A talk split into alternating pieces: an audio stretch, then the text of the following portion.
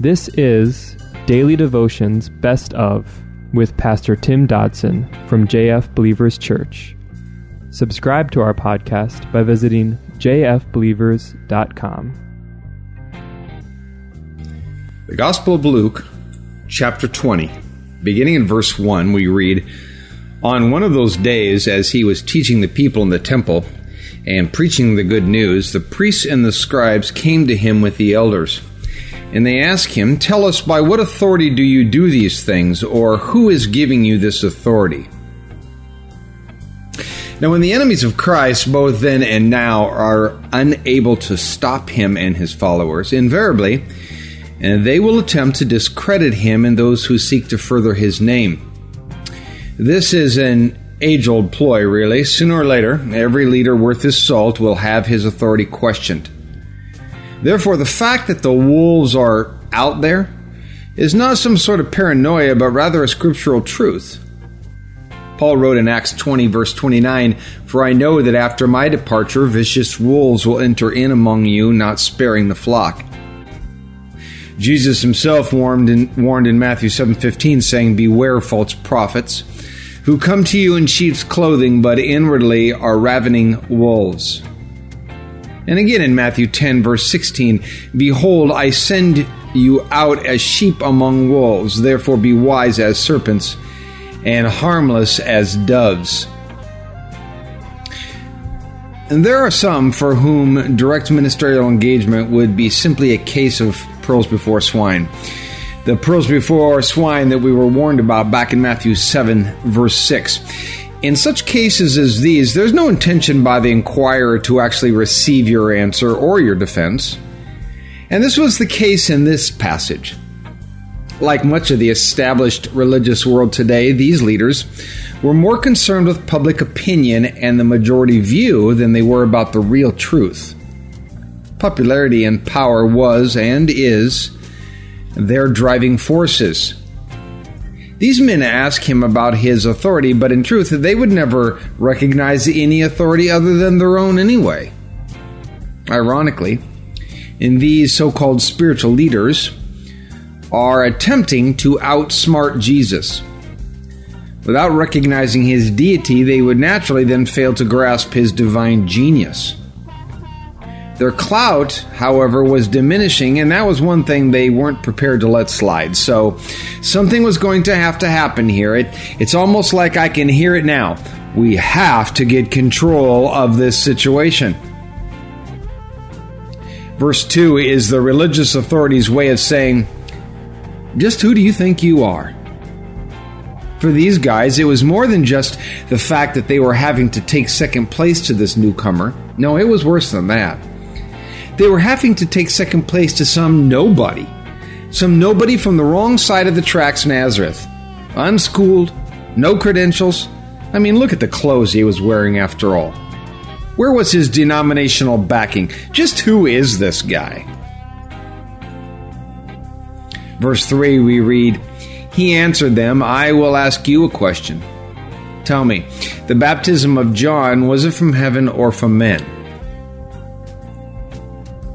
Now, it seems Jesus was always patient and loving towards any individual that was truly seeking him. But there were those who were more concerned with attempting to trap Jesus than seek his wisdom. The reason for this is to simply exercise one's pride and a feeble attempt to hang on to some sort of perceived power. Now, these folks want to believe that they are in control, which is quite ironic when God in flesh was standing literally in front of them in the flesh. But their contrary hearts would be their eventual undoing as he, instead of an answer, he asked them a question. Jesus, as he seemed to invariably do, quickly turned the tables on these men. He craftily took all of them back to where they first saw the power slip away, back to John the Baptist. So Jesus asks these guys about John. What about him? Did he have authority? Verse 5 we read, Then he re- they reasoned within themselves, saying, If we say from heaven, he will say, Why didn't you believe him? But if we say from men, all the people will stone us, for they are persuaded that John was a prophet. Now, I can imagine this scene. It must have been an uncomfortably long silence as the reality that they had been outwitted slowly sunk into their brains. You see, Jesus knew how popular John was amongst the people. If the leaders said no, the people could turn on them and maybe stone them. Power and position doesn't mean much if you're dead. And if they said yes, well, the next question was sure to come. Well, then why didn't you listen to him? You see, the things they heard from John never found root in their hearts. They heard his words, but obedience never followed. And what is knowledge worth unless action, yes, obedience, follows? These religious powers that be thought they had Jesus cornered.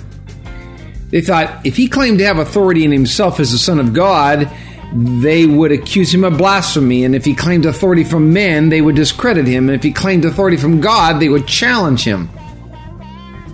But as I said, suddenly the tables had turned.